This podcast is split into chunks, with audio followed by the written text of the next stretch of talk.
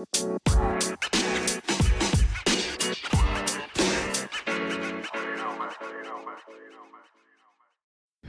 assalamualaikum sob. Selamat pagi semua. Good morning. Apa kabar?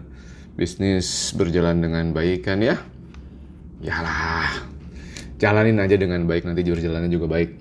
Pagi ini gue dapat pertanyaan dari seorang teman yang di kelas gue sebenarnya dari Raka. Raka apa kabar Rak? Eh, pertanya pertanyaannya Raka ini straight to the point dia mau nanya aku ini desainer jadi nanya sebagai desainer yang berencana mau mulai bisnis harus mulai dari mana dulu kalau udah mulai bisnis plannya apa saja yang harus disiapkan untuk launching brand sampai bisa jualan oke okay. oke okay, keadaannya berarti Raka mau bisnis bisnis plan sudah ada. Lalu langkah selanjutnya apa sampai dia bisa launching brandnya? Oke. Okay ini kayaknya pertanyaannya uh, nggak tahu bisa gue jawab dalam satu podcast apa nggak karena gue sekarang mau berusaha satu podcast tuh di bawah 15 menit. Kalau perlu jadi tiga podcast nggak apa-apa kali ya kak ya. Gue buat jadi tiga podcast. Kita lihat aja apakah gue bisa menjelaskan hal ini dalam waktu yang uh, di bawah 15 menit agak pendek gitu tapi emang uh, ini penting gitu jadi business plan tuh only as good as its implementation kan. Bagaimana kamu mengeksekusi uh, bisnis plannya itu yang menentukan dan implementasi di awal ini yang suka salah. Padahal kalau implementasi di awalnya salah, berarti fondasinya salah, berarti pengembangannya bakar keropos, berarti kalau udah gede mudah rontok. Ini yang jadi masalah. Kita nggak mau buang-buang terlalu banyak di depan, apalagi uh, karena di depan resiko-resikonya masih sangat tinggi. Oke, nanti gue akan ceritakan sesudah ini, uh, kak, lo pantengin ya. Lanjut ya kak.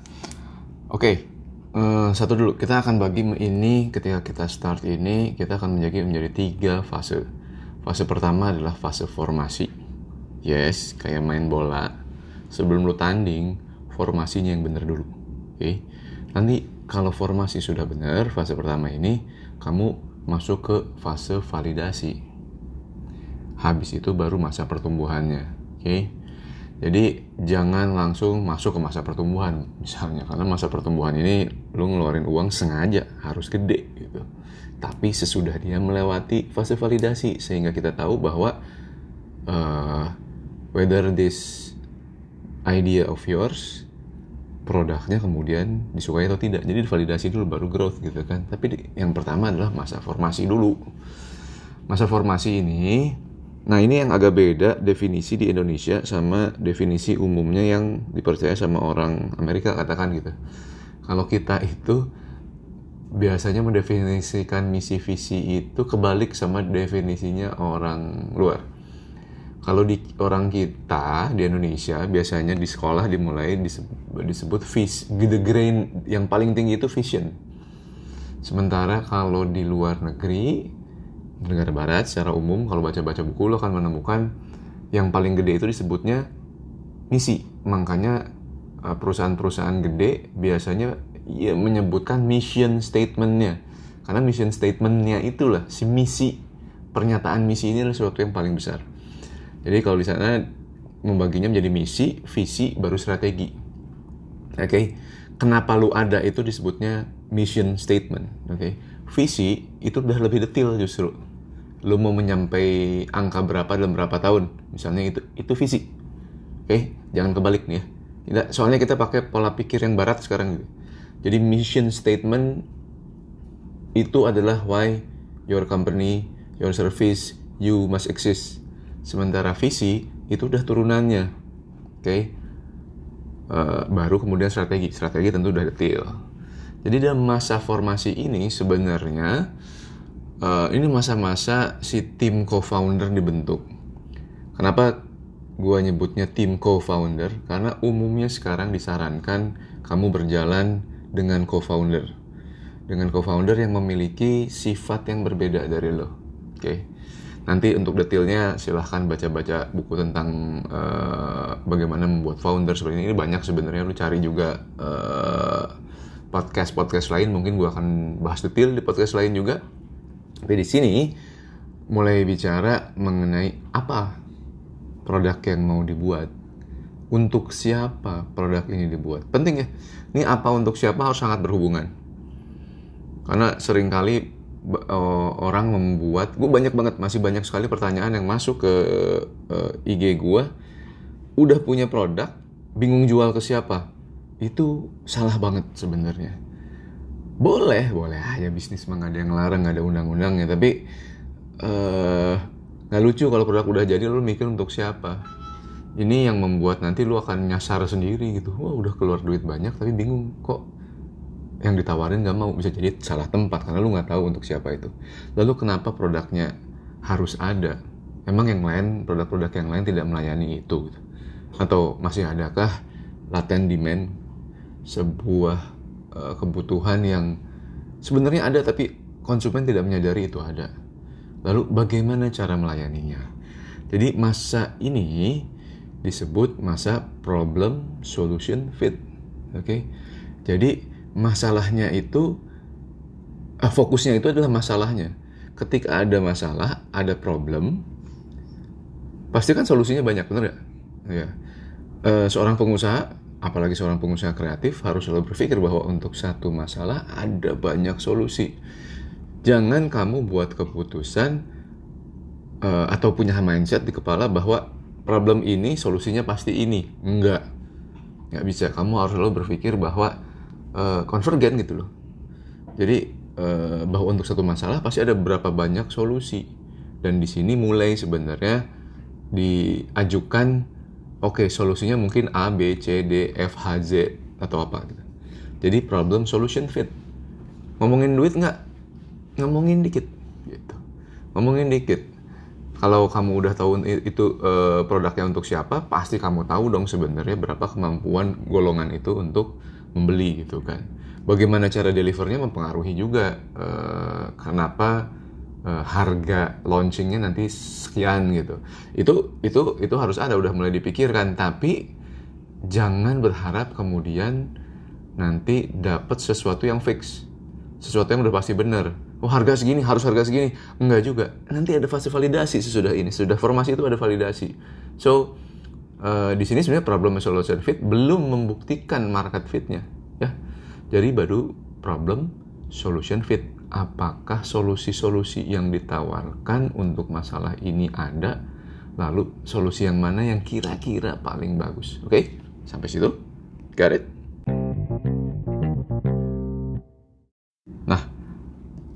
Lanjut nih ya, masa problem solution fit ini sangat wajar kalau dia negatif nanti di laporan keuangan. Wajar banget. Problem solution fit ini kan urusannya sama research and development. Nggak jualan lo di sini. Lo bener-bener meriset uh, masalah tentang masalah dan solusinya. Keluar duit pasti. Makanya diwajar kalau di sini uh, nilainya negatif gitu. Kalau nilainya negatif gimana om? Ya pakai modal dong kalau kalian masih berpikir bahwa bisnis itu langsung untung, mimpi lo. Enggak. Bisnis itu memang di depannya harus rugi dulu. Biar apa? Biar fase-fase yang nanti nggak banyak rugi justru. Kalau rugi di depan itu kecil ruginya. Anggap aja kayak sekolah lu ngambil S1, S2. Ngambil S2 di ITB sekarang habis duit 90 juta kali kan? Sekolah lain juga sama lah, 75. Mungkin ada yang lebih, ada yang 100 lebih gitu Kenapa lu nggak pernah komplain bahwa itu mengeluarkan uang? Apakah itu membuat kamu pasti berhasil jadi pengusaha? Kan nggak juga, walaupun dapat gelar S2 atau S3 bahkan. Gitu. Jadi uh, enggak lah bro, jangan mikir bisnis itu nggak ada ruginya, enggak. Pasti ada ruginya. Rugi di depan ini dalam konteks bahwa dia keluar duit, nggak banyak masuk keluar duit masuk, gitu. Jadi kita anggap rugi. Tapi sebenarnya ini adalah fase learning. Fase learning ini pasti seperti itu pasti keluar duit. Dari mana duitnya? Satu modal lu bisa nyari angel investor. Gua nggak nyaranin nyari pinjaman untuk fase ini. Jangan. Karena ya pasti negatif. Kecuali ya kecuali ya lu nyari pinjaman dari seseorang yang mengetahui bahwa fase ini memang akan negatif. Positifnya nanti sesudahnya gitu.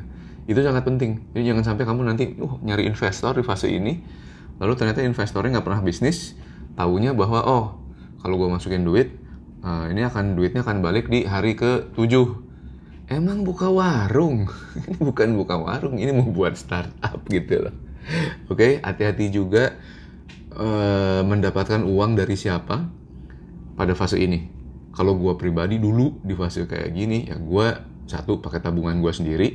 Kalau udah pakai duit sendiri, lu kan kepepet, lu akan berusaha terus maju terus karena udah ngeluarin duit, udah kebakaran di belakang gitu loh.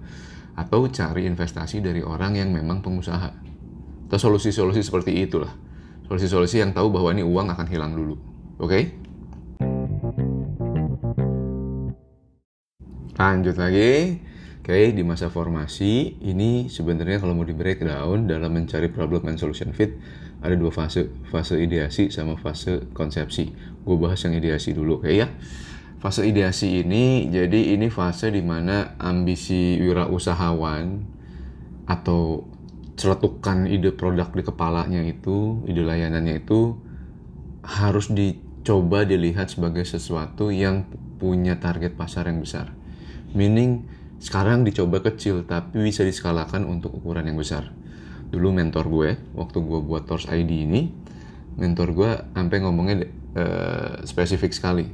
Dia punya perusahaan, perusahaannya perusahaan uh, baju muslim. Uh, size-nya ratusan M lah. Dan cara dia memastikan gue punya ide yang bisa diskalakan dengan cukup ngomong, ini bisa nggak lebih besar daripada perusahaan gue? Jawabannya gitu. eh pertanyaan permintaannya seperti itu.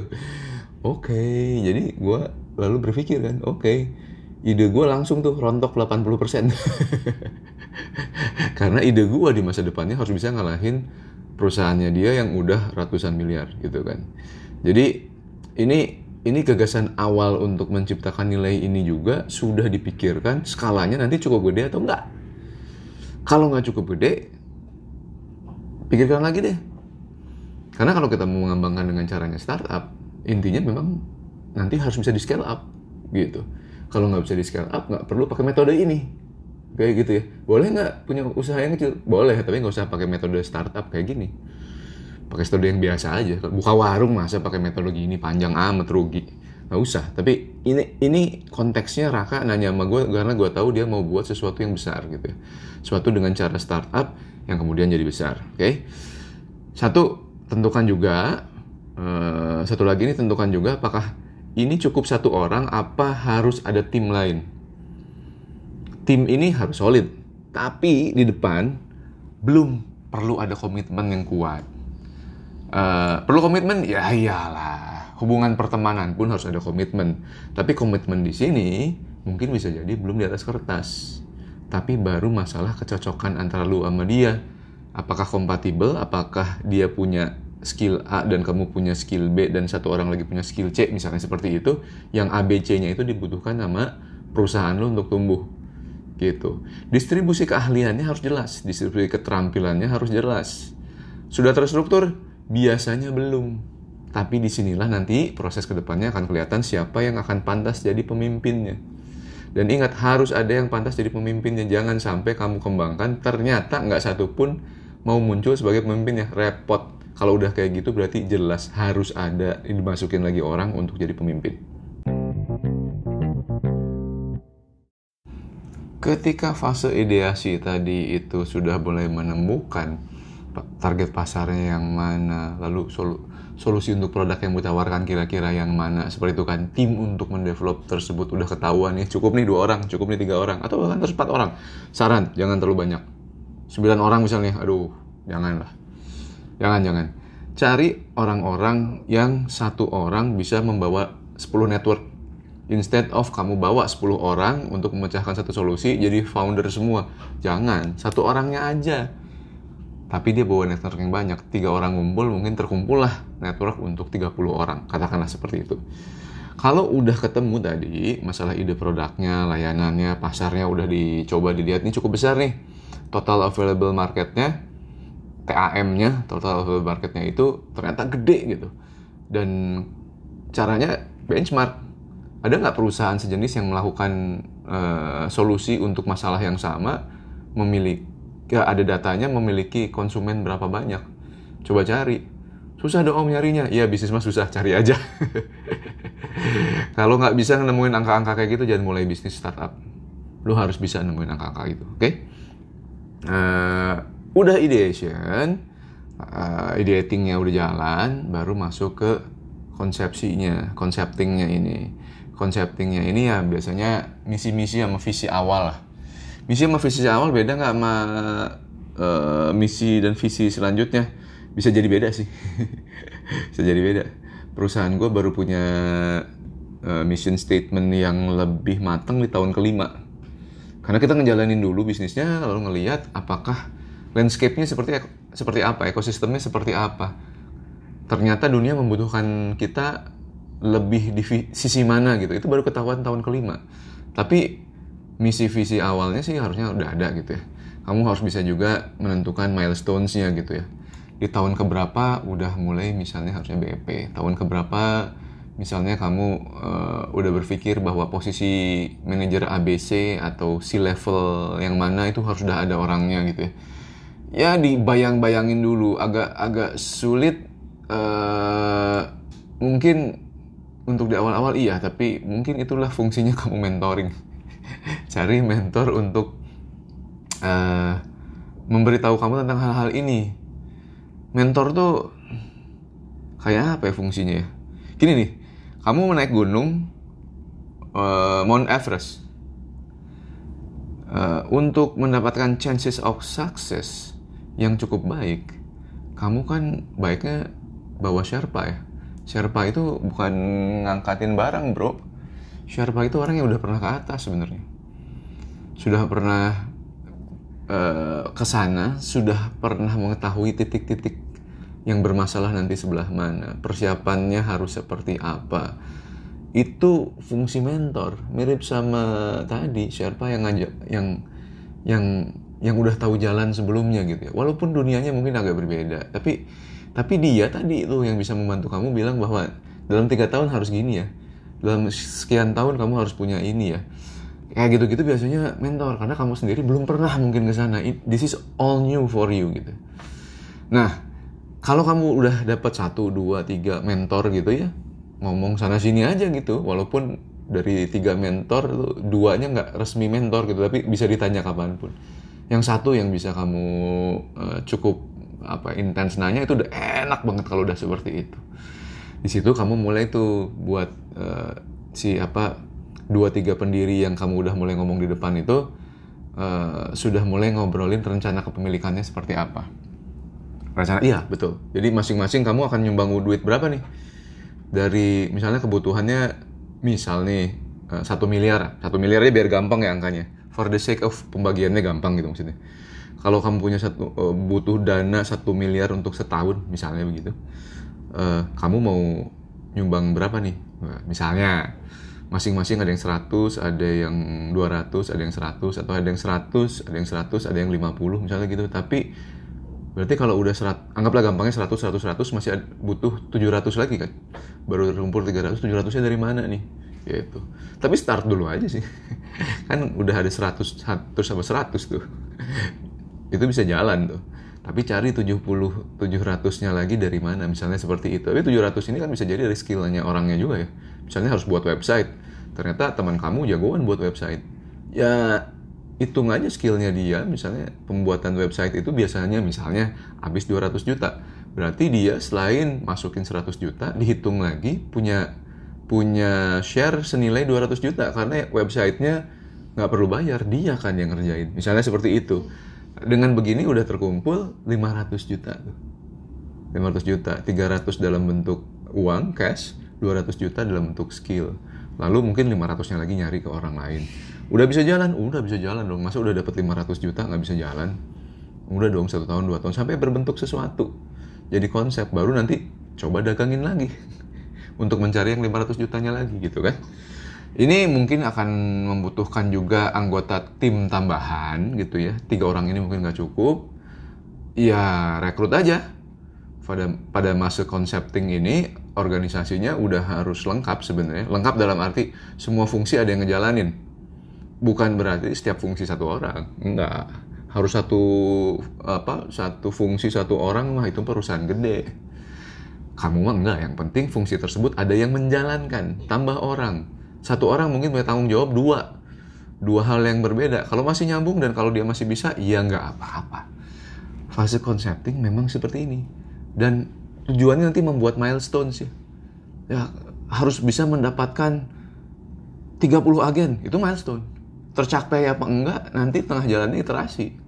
Tapi buat milestone-nya gitu. Boleh diubah nggak nanti? Boleh nggak usah khawatir. Tapi buat milestone. Harus ngumpulin duit 500 juta lagi dari orang. Harus ter, harus dapat di bulan ke-6 misalnya begitu. Ya buat milestone seperti itu. Bisa tercapai apa enggak tergantung rezeki lu. Sholatnya aja yang banyak. Untuk memastikan hal-hal seperti itu ya lu both way lah ikhtiarnya lah ikhtiar fisik lu sama ikhtiar ikhtiar spiritual lu juga kayaknya mesti jalan. Itu itu penting. Biar menjalankannya juga uh, tenang hati lu. Kenapa? Ini fase fase berat. Gue kasih tahu aja. Bagi yang baru mulai ini fase fase berat. Jadi du dua hal tersebut harus dijalani oke terakhir nih. Fase untuk di fase formasi ini sebenarnya kalau dibagi ada menemukan problem solution fit sama vision founders fit. Jadi bagaimana visinya, apa yang mau dicapai harus cocok sama si uh, tim foundersnya, gitu ya. Karena visi tertentu sering kali nggak bisa nggak bisa dicapai kalau si foundersnya nggak sesuai gitu. Networknya kurang bagus, duitnya nggak ada, Uh, lalu skill teknikalnya tidak terjawab, itu tidak mungkin bisa mencapai sebuah vision. Visionnya misalnya tadi, oke okay, dalam dalam dua tahun ke depan kita harus bisa mendapatkan revenue sekian atau pengguna sekian banyak. Itu di vision founder speed juga dirumuskan si timnya. Jadi gitu ya. Jadi formasi ada menemukan problem solution fit yang lebih banyak hubungannya sama masalah sama produk. Lalu yang selanjutnya adalah masalah menemukan oke okay, solusi seperti ini bisa menghasilkan target kayak apa ke depan, visionnya itu gitu. Kemudian cocok nggak nih dibuatkan si founders yang cocok. Oke, kenapa tadi gue sempat bilang di sebelumnya bahwa di segmen sebelumnya bahwa ini adalah masa yang susah. Kenapa? Harus nyocokin orang antara uh, kebutuhan teknik nyekalnya, kebutuhan finansialnya, kecocokan chemistry orang itu susah. Padahal uh, kamu harus bisa membuat timnya. Kalau perusahaan udah gede enak. Kalau untuk kebutuhan teknikal nggak nggak perlu pakai founders fit. Kenapa? Yang penting dia punya kemampuan teknikal, masuk sama kultur kita, dan kulturnya udah ada, masukin orangnya, bayar gitu kan. Kalau di depan ini kan nggak seperti itu. Nah, Uh, tadi kita bicara problem solution fit ini harus ada ideas, ideating sama concepting. Ideating itu masalah tadi, masalah apa namanya uh, solusi tawaran solusi kayak gitu-gitu kan. Uh, apakah target pasarnya cukup besar kayak gitu-gitu. Sementara sesudah itu kita bicara concepting. Concepting itu bicara milestone milestone-nya, mencari para calon-calon foundernya. Di sini mulai ngelihat milih-milih ini tiga-tiganya punya sifat entrepreneurship apa enggak nih? Kalau ada yang nggak punya sifat entrepreneurship, seperti misalnya, ah, dikit-dikit minta gaji nggak boleh terlambat, keluarin aja yang kayak gitu. Karena selanjutnya adalah fase komitmen. Vision Founder Fit itu membutuhkan komitmen. Di sini pendirinya harus sudah tepat, keahlian yang dibutuhkannya atau keterampilannya juga harus saling melengkapi. Saya suka nyebutnya sebagai rainbow team beda-beda tapi kalau dilihat enak kalau jalan bagus gitu. Dia harus punya kecocokan visi value atau nilainya ya cara kerjanya itu harus cocok dan kalau bekerja bersama juga harus enak. Kuncinya komunikasinya harus bagus sebenarnya itu. Jadi tim ini harus bisa mengembangkan versi awal dari produk atau layanannya. Dengan sumber daya yang ada tadi oke okay, modal pertama yang kamu kumpulkan mungkin dari diri sendiri mungkin pinjam dari bapak mungkin pinjam dari tante atau apa atau kamu menemukan angel investor this is the time oke okay? kalau uh, fase ini sudah bisa berjalan seperti itu untuk menemukan itu ide yang sangat bagus juga kalau kamu sudah mulai menandatangani uh, perjanjian pemegang saham oke okay? di sini harus sudah mulai membentuk PT misalnya di sini nggak masalah sih Kalau gue sih biasanya sekarang ya, sekarang-sekarang. Kalau dulu waktu gue masih muda tuh PT di belakangan. Cuman suka jadi masalah, eh kalau PT ditaruh di belakang pembuatan perusahaan maksud gue gitu ya. Mau pakai CV, mau pakai PT terserah sih. Kalau ada uang lebih sih sekitar 10 jutaan mendingan PT. Karena enak, eh, definisi sahamnya situ jelas dan nanti ya kalau ada masalah nggak akan kekejar ke ah, masalah keuangan maksud gue seperti hutang gitu nggak akan dikejar ke pribadi enaknya itu gitu. Secara umum ya secara umum. Uh, di sini kamu harus sudah mulai. Oke okay, si pemilik yang udah cocok ini bisa kerja bareng ini sepakati ya bahwa kepemilikannya sekian sekian sekian misalnya gitu. Komitmen waktu. Jangan sampai yang satu gue masih kerja nih gue cuma bisa hari sabtu doang berarti jangan jangan kasih dia gaji kalau seperti itu. Dan gue nggak nyaranin sih orang-orang kayak gitu. Kecuali dianya kaya banget misalnya gitu ya. Atau punya network sangat sangat sangat bagus. Gue nggak bilang sangat bagus tapi sangat sangat sangat bagus. Karena not worth it. Lo dapet uh, founders yang kesannya bisa masukin uang tapi ternyata cuma masukin uang dikit gitu. Dan dia tetap pengen kerja. Dia nggak ngerasain keringet darahnya. Keringet darahnya ini yang membentuk kamu nanti akan jadi tim yang bagus gitu. Kalau orang ngerasain keringat darah bersama-sama perjalanan di awal bersama-sama ke depannya itu biasanya kuat. Kalau ada yang nggak kuat ketahuannya di depan suruh keluar gitu. Oke? Okay? jadi uh, minimal di sini seharusnya sih kamu bisa memikirkan udah bisa ngitung oke okay, kebutuhannya tuh tiga tahun seperti apa? Kebutuhan uangnya tiga tahun ke depan seperti apa? Kalau kamu ternyata oke okay, tiga tahun seperti ini tapi gue bisa ngakalin gue masukin duit dulu untuk satu tahun dua tahun selanjutnya udah bisa dapat uang dari eh, sisi-sisi uh, yang berbeda it's fine. Karena kadang-kadang nggak se nggak se apa ya nggak semudah itu juga dapat investasi langsung untuk tiga tahun. Nggak semua orang bisa punya koneksi sebagus itu. Tapi kalau kamu bisa melakukannya tadi milestone dengan milestone tadi aja gitu ya ini butuh sebenarnya uh, 3 miliar. Tapi udah deh gue kumpulkan dulu aja satu miliar biar bisa berjalan biar bisa uh, membuat uh, eh, MVP-nya minim, minimum viable produknya untuk dijual kemudian mendapatkan 2 miliar atau bahkan lebih sesudah ini. Oke? Okay? oke okay, wrap up aja. Kita baru ngobrolin fase formasi dari pembentukan sebuah startup. Sebenarnya masih ada Selanjutnya sesudah formasi itu validasi dan pertumbuhan kita belum bahas di episode yang sekarang.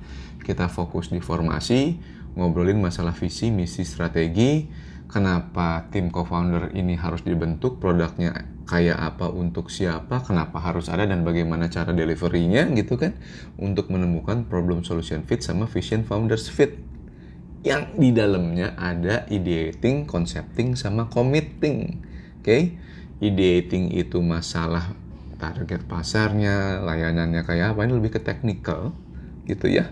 Masalah si produknya, layanannya ini, sementara concepting ini masalah bagaimana membentuk tim utamanya, cocok atau tidak, bisa buat milestone untuk nyari modal awalnya gitu. Lalu menentukan awal-awal komitmen organisasi, lalu selanjutnya udah mulai komitmen, oke? Okay? Jangan komitmen ditunda ke belakang nanti produknya lah ternyata laku berkelailah kalian di dalam. Itu nggak lucu banget. Oke jadi di sini sampai ke episode ini formasi kita bisa sepakati bahwa di ujungnya timnya udah ada. Kita bisa mendapatkan akhirnya bentuk most viable produknya kayak apa MVP tentang MVP kamu bisa dengerin podcast gue sebelumnya sebenarnya.